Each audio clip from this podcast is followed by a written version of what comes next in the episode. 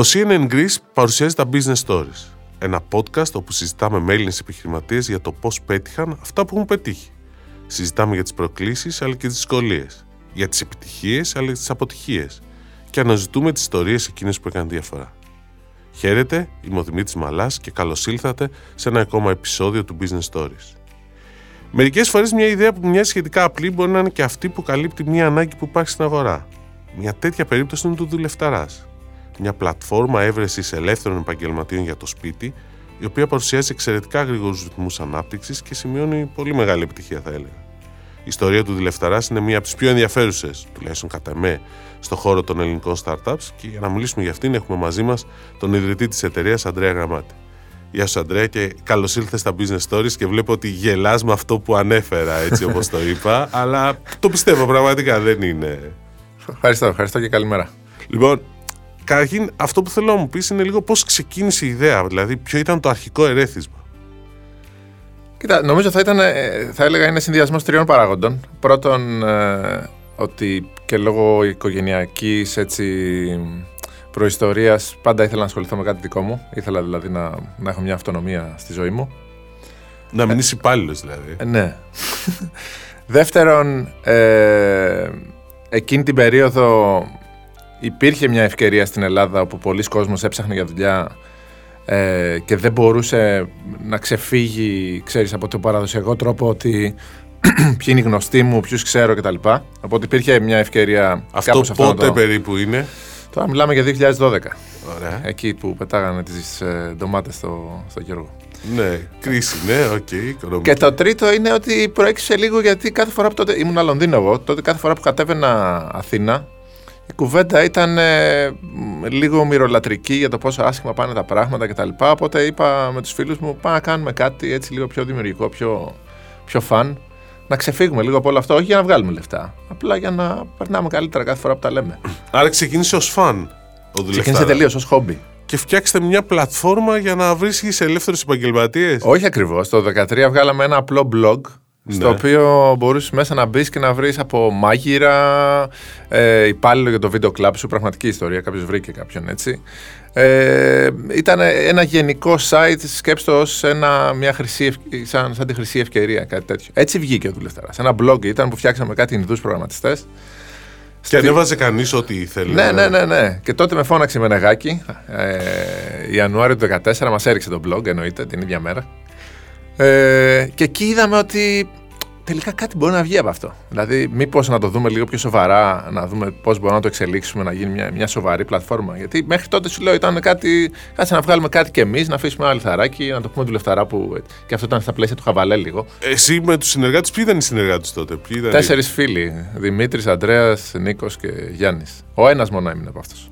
Ωραία. Ε, δουλεύατε κάπου αλλού τότε όλοι; Όλοι. Όλοι δουλεύαμε αλλού. Εγώ Λονδίνο, στην πορεία μπήκαν και κάποια άλλα άτομα, μια φίλη μου Μυρτό που ήταν τότε Βαρκελόνη, ο ένας ο Γιάννης πήγε στη Νέα Υόρκη.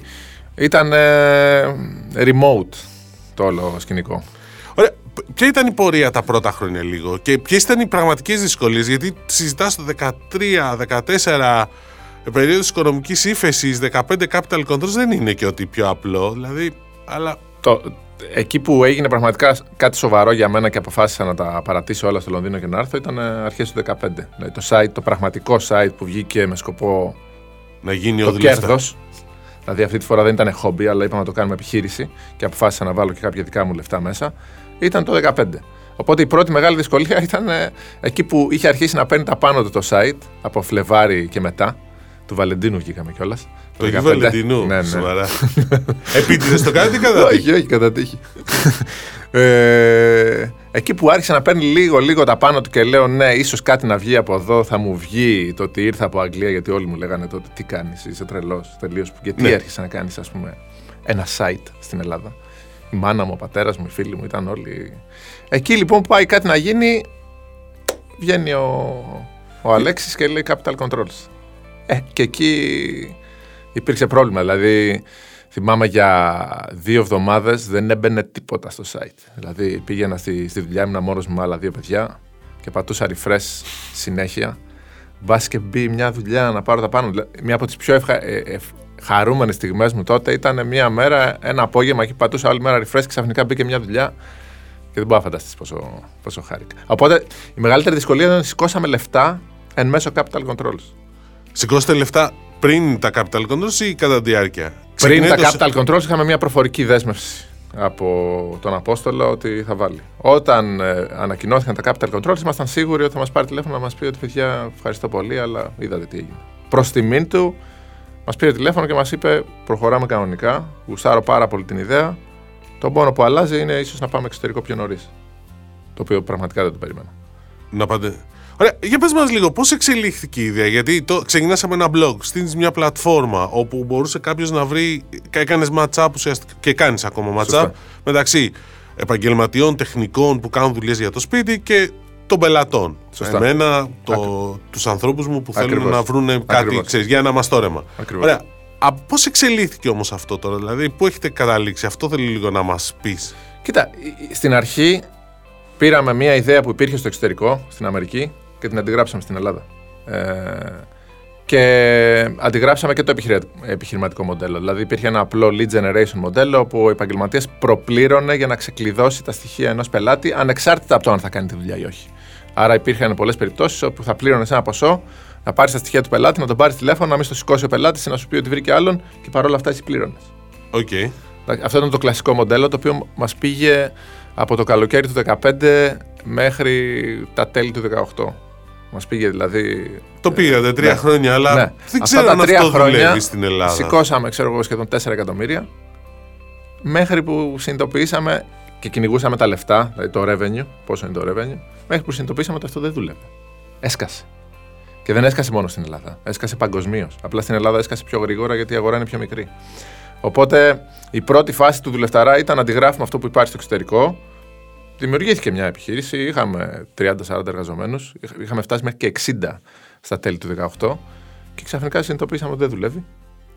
Και εκεί κάναμε το μεγάλο pivot που, που μας έφτασε μέχρι εδώ που είμαστε τώρα και που έκανε την εταιρεία υγιή και Ποιο ήταν αυτό το pivot; Γιατί είναι σημαντικό αυτό που λες, και το λέω γενικώ, ότι κάποια στιγμή έχεις ξεκινήσει με ένα επιχειρησιακό μοντέλο, αλλά το αλλάζεις γιατί βλέπεις ότι δεν πάει. Ναι. Και παίρνεις την απόφαση το παιδί σου, Ναι. με κάποιο τρόπο, ξέρεις, να το, σκοτ... δεν θα το σκοτώσεις, αλλά να το διαμορφώσεις διαφορετικά. Είναι μεγάλη αλλαγή αυτή. Ναι, ή θα κάναμε αυτή την αλλαγή ή θα πεθαίναμε. Και όταν την κάναμε την αλλαγή, πιστεύαμε ότι είναι πιο πιθανό ότι θα πεθάνουμε. Διότι εκείνη την εποχή τύχαινε και ξέραμε όλες τις αντίστοιχες startup ε, παγκοσμίως. Και όταν το αναφέραμε σε αυτούς ότι παιδιά θα κάνουμε αυτό το pivot, όπου στην ουσία από αυτό το μοντέλο που σου είπα πριν, το lead generation, πήγαμε σε ένα μοντέλο προμήθειας, όπου δεν προπληρώνεις τη δουλειά. Μας πληρώνεις απλά ένα ποσό μόνο αν την εκτελέσεις. Ναι. Ε, όλοι μας είπαν ότι παιδιά. Πάτε για αυτοκτονία. Ναι, τέλος. Αυτό. Game over. Απλά δεν είχαμε άλλη επιλογή. Αυτό δημιου- θέλει εμπιστοσύνη με τους, ε, με τους συνεργάτες σου, έτσι δεν είναι. Με δηλαδή. του συνεργάτες, με τους επενδυτές, με τους Ναι. εργαζομένους. Και δούλεψε όμως. Δούλεψε. Δούλεψε. Παραδόξως δούλεψε. Γιατί παραδόξως; Ε, γιατί δεν έχει δουλέψει πουθενά αλλού παγκοσμίως. Αυτή τη στιγμή δηλαδή μόνο εμείς και μια startup αντίστοιχη στην Ινδία δουλεύουμε με αυτό το μοντέλο σε πολύ διαφορετικές συνθήκες όμως στην Ινδία. Ναι, αλλά από όσο ξέρω έχετε πάει στο εξωτερικό, οπότε το ίδιο μοντέλο που έχετε πάει και στο εξωτερικό. Σωστά, σωστά. Τώρα εκεί προσπαθούμε να το δουλεύει. κάνουμε να δουλέψει και στην Ιρλανδία και στην Πορτογαλία. Είναι πολύ νωρίς. Είναι πολύ νωρίς. Είμαι αισιόδοξος. Ωραία, οκ. Ποιες ήταν. Πάμε λίγο πιο πίσω. Ε, επειδή. Ποιες ήταν οι προκλήσεις για τη δημιουργία μια. για στην προσπάθειά σου να δημιουργήσεις μια επιχείρηση; Δηλαδή, πραγματικές προκλήσεις. Η πρώτη πρόκληση είναι να βρεις λεφτά που τότε ήταν πιο δύσκολο από ότι τώρα. Δεν υπήρχαν funds. Δεν υπήρχε κανένα fund στην Ελλάδα. Υπήρχαν μόνο αυτό που λέμε angel investors. Η επόμενη δυσκολία είναι να πείσεις κόσμο, να, ενώ εργαζομένους, να έρθουν να μπουν σε μια startup η οποία τότε ήμασταν. ε, Ξεκινήσαμε από το ιατρείο του πατέρα μου, ε, όπου κυριολεκτικά κάποιοι καθόντουσαν σε κάτι κούτες που είχαμε εκεί. Και μετά... Κυριολεκτικά από το ιατρείο του πατέρα σου. Σοβαρά. Ναι, ναι, ναι, ναι. και όταν ο πατέρας μου δούλευε, σπρο- ε, στριμωχνόμασταν όλοι σε ένα ε, 30 τετραγωνικό διαμερισματάκι που είχε δίπλα. Οκ. Ε, μετά πάλι μετακομίσαμε σε διαμέρισμα πάλι, σε πολυκατοικία. Ε, δηλαδή, ο country manager μας τώρα στην Κύπρο ακόμα θυμάται τη μέρα που ήρθε για την πρώτη συνέντευξη και μπήκε και καθόταν, ξέρω εγώ, στο hall ενός διαμερίσματος, ενός διαμερίσματος και ένιωθε ότι του κάνουν φάρσα, ότι κάπου ήρθε λάθος, ότι κάτι ντότζι παίζει εδώ πέρα. Άρα είναι πρόβλημα γενικώς να πείσει κόσμο. τότε που δεν υπήρχε ο, ο- η έννοια startup ήταν δύσκολο. Τώρα είναι πιο εύκολο να βρεις κόσμο. Τώρα πάρα πολλοί πλέον απόφοιτοι πανεπιστημίου τη startup την έχουν επιλογή Α, όχι επιλογή Β και Γ όπως ήταν τότε. Πλέον είναι πολύ πιο sexy ο όρος δουλεύω για startup. Ναι, σωστό. Τότε Ε, ήταν ε, λίγο δεν, ε, δεν έχω άλλη επιλογή. Τότε, Τότε- ήταν sexy δουλεύω για την Coca-Cola, για την Ναι. Procter. ε, Ναι, ξέρεις. τότε το άκουγε και η- Για brands. το, η η γονή σου και ήταν πού πας αγόρι μου, ναι, η πού κορίτσι πας, μου. ναι, που, από, από πού θα πάρει σύνταξη από τη startup. Σωστό, από πού θα Σε- πάρει σύνταξη. ναι, σωστό. Όχι, αυτό είναι μια σημαντική αλλαγή που έχει γίνει και στην ελληνική νοοτροπία πραγματικά. Κάποια άλλη πρόκληση, δηλαδή ήταν εύκολο να δημιουργήσει την επιχείρηση ή όχι. Ε, με από τους εκεί και πέρα επαγγελματίες; τεράστια. Ναι, με τους επαγγελματίες να δημιουργήσει σχέση εμπιστοσύνης ήταν πάρα πολύ δύσκολο δεδομένου ότι το μοντέλο δεν ήταν win-win. Έτσι. Τους- Τους έλεγες να Βγάζαμε προπληρώσουν. Ναι. Ε, Τώρα και- είναι πιο και γι' αυτό εύκολο. τους- Τώρα είναι πολύ πιο εύκολο. Τώρα υπάρχει εμπιστοσύνη. Ε, τώρα το πρόβλημα είναι το αντίθετο. Αν, αν, από αυτού, αν αυτοί μας λένε, αν, αν, αν εμείς παίρνουμε αυτό που δικαιωματικά. Αν μας δηλαδή αξίζει δεν να- κάνουν κάτι από κάτω. Ακριβώς, Ναι, ακριβώς. γιατί εσείς ουσιαστικά καταργείτε και, το, και τα μαύρα. Σωστά. Θέλει απόδειξη Ακριβώς. και όλα. Δεν Ακριβώς, είναι τόσο ακριβώς, απλό στην ακριβώς, Ελλάδα. Ακριβώς.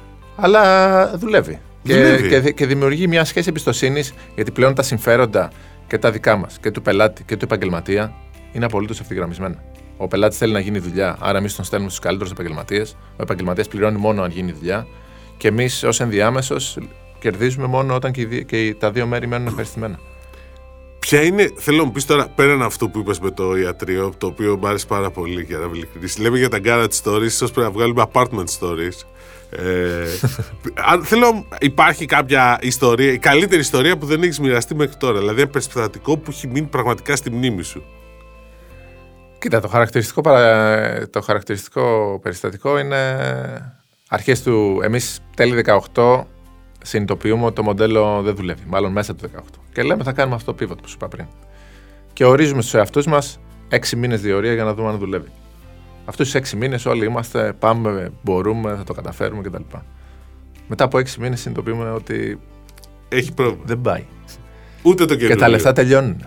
Και πλέον εμείς, εγώ προσωπικά, έχοντας σηκώσει 4 εκατομμύρια μέχρι εκείνο το σημείο, δεν ένιωθα ότι ε, μου άξιζε να συνεχίσω. Δηλαδή, έχοντας κάψει 4 εκατομμύρια για ένα μοντέλο το οποίο πίστευα, το οποίο παρουσίασα, το οποίο κέρδισε την εμπιστοσύνη κάποιων επενδυτών, δεν είχα τη διάθεση να πάω να ξαναζητήσω λεφτά. Οπότε, εκεί αρχές του Είσαι 19. καλός άνθρωπος, μου φαίνεται. Δεν ξέρω. Αρχές του 19 ανακοινώνω στην ομάδα ότι έφτασε το τέλος του δρόμου. Και αρχίζουμε και δυστυχώς το πιο, η πιο επίπονη φάση απολύουμε κόσμο και μέσα σε δύο μήνες, ξέρω εγώ, δυόμιση πάμε από 60 άτομα στα, σχεδόν στα 30. Και στη, στην πορεία αυτή ε, ετοιμάζω μια παρουσίαση στην οποία ε, φωνάζω τότε τον Απόστολο και ε, τον άλλο μας επενδυτή που κάθεται στο board και τους ανακοινώνω το ότι- Απόστολο είναι Αποστολάκι, εννοεί Ναι, από ναι, Venture Friends. ναι, Ναι, ναι, εντάξει. ναι. Λες Ότι- Απόστολο, το έχεις πει δύο φορές, να Ισχύει, εξηγήσεις Απόστολος το όσο μας Αποστολάκης πάντα, ακούει. ναι, ναι, ναι. Όσοι είναι startup το, το ξέρω. Ναι. Ε, και τους ανακοινώνω ότι σταματάμε. Οκ. Και προς τιμήν ειδικά του Απόστολου, μου, ο ίδιος μου λέει ότι όχι, δεν σταματάμε έτσι. Δεν τελείωσε ο δρόμος εδώ. Φαίνονται ξα- ότι υπάρχουν κάποια ενθαρρυντικά σημάδια του νέου μοντέλου. Οκ, μας τελείωσαν τα λεφτά, αλλά αξίζει να δώσουμε κάτι επιπλέον και να, Να δώσουμε μια παράταση ζωής. Ακριβώς. Το οποίο με εξέπληξε. Ξέρεις, γιατί όλη η παρουσία ήταν στημένη στο σταματάμε, όχι στο συνεχίζουμε. Ε, και, και συνεχίσαμε και συνεχίζουμε μέχρι σήμερα. Ε, Σας βγήκε, δηλαδή μετά είναι. Σαν ταινία ακούγεται. ήταν τώρα, ήταν Αντρέα, πολύ αυτό. δύσκολο τότε. Ήτανε...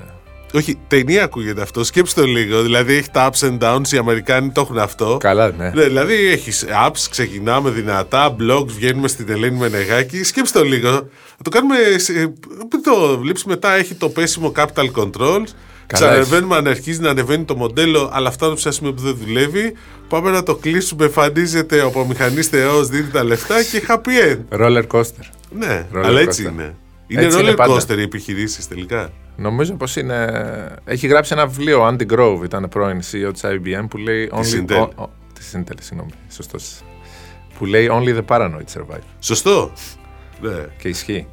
ισχύει. ε. Πρέπει να είσαι λίγο παρανοϊκός. Οκ. Πού βρισκόμαστε τώρα, δηλαδή, τώρα δηλαδή είμαστε 2021, έχει περάσει εκείνη η εποχή που λες τη- του αρχές 19 που είσαι στη φάση ότι θα το κλείσουμε, τώρα πού βρισκόμαστε; Κοίτα, πλέον η εταιρεία είναι υγιής. Ελλάδα Κύπρο και Κύπρο εδώ και ένα χρόνο είναι κερδοφόρες.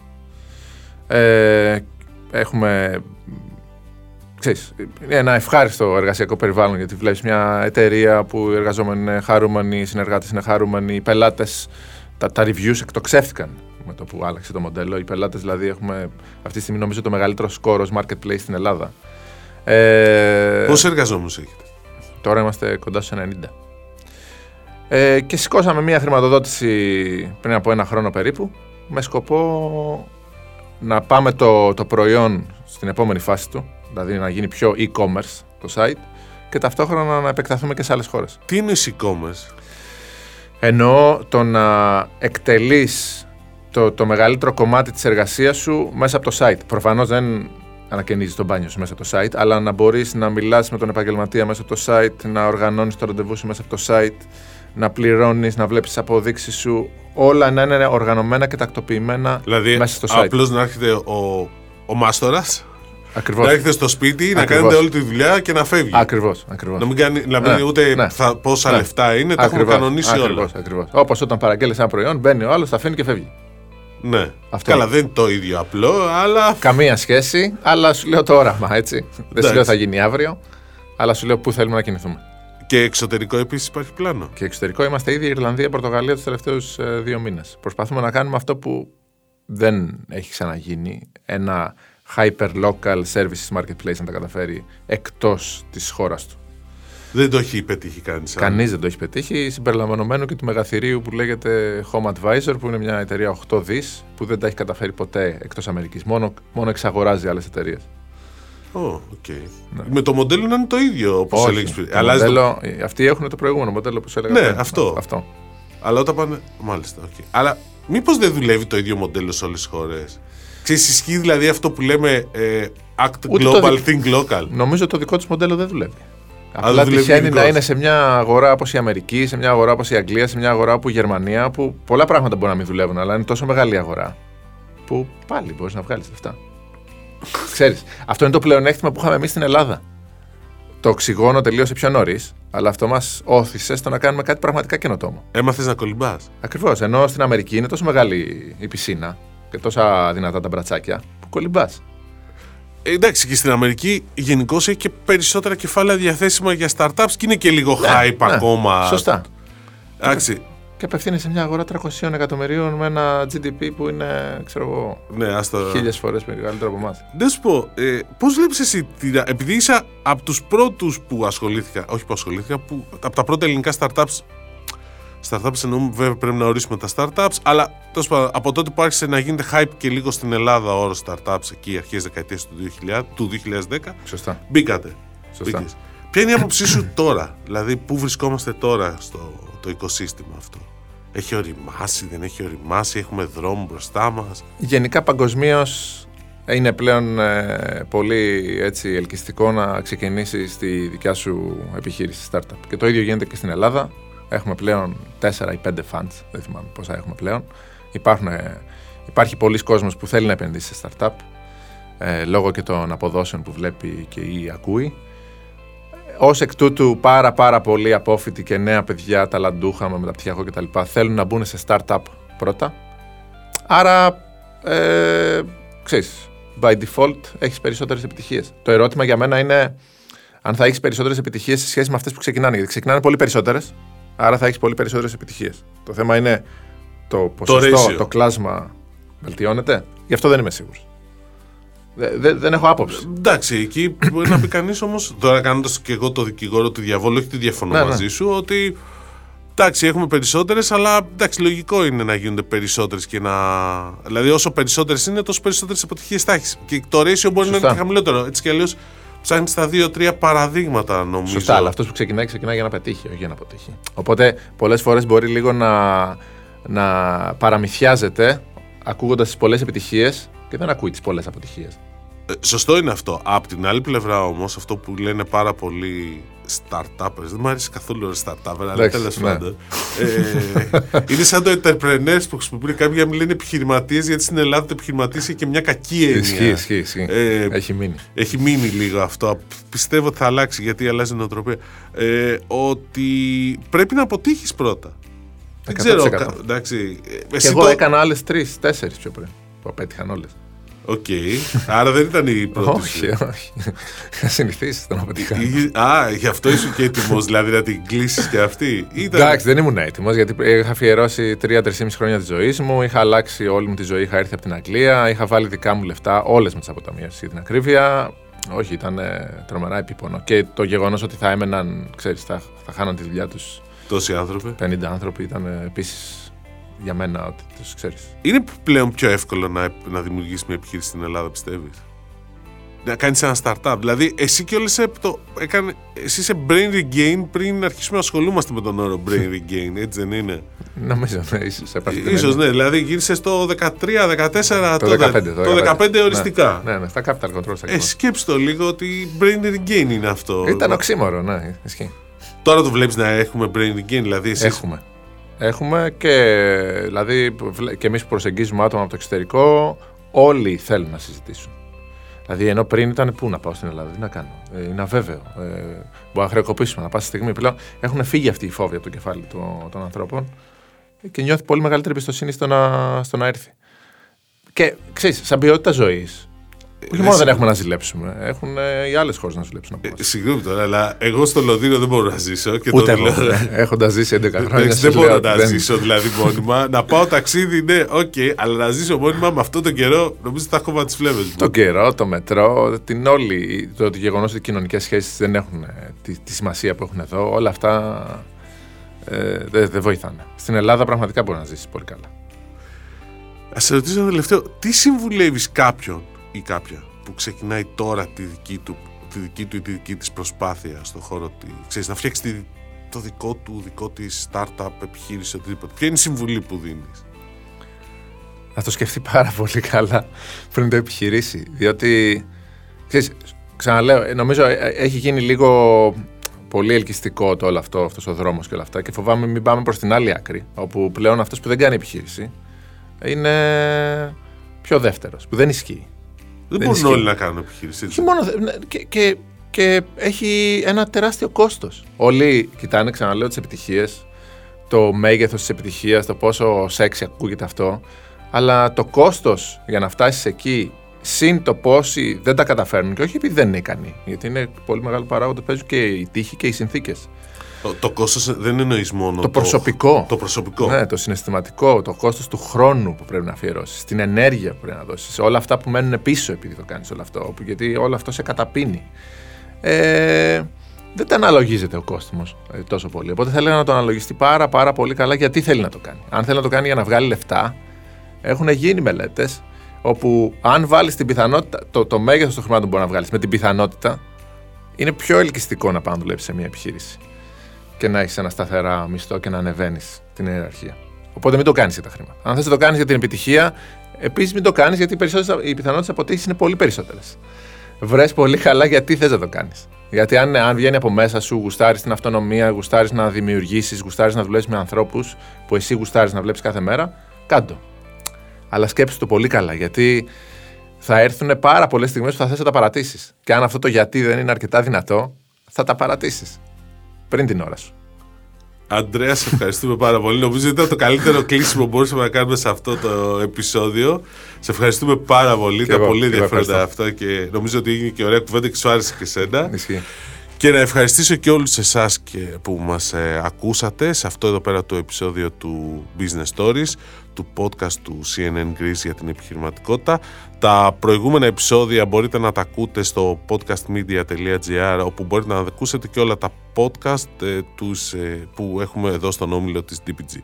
Σας ευχαριστούμε και καλή συνέχεια.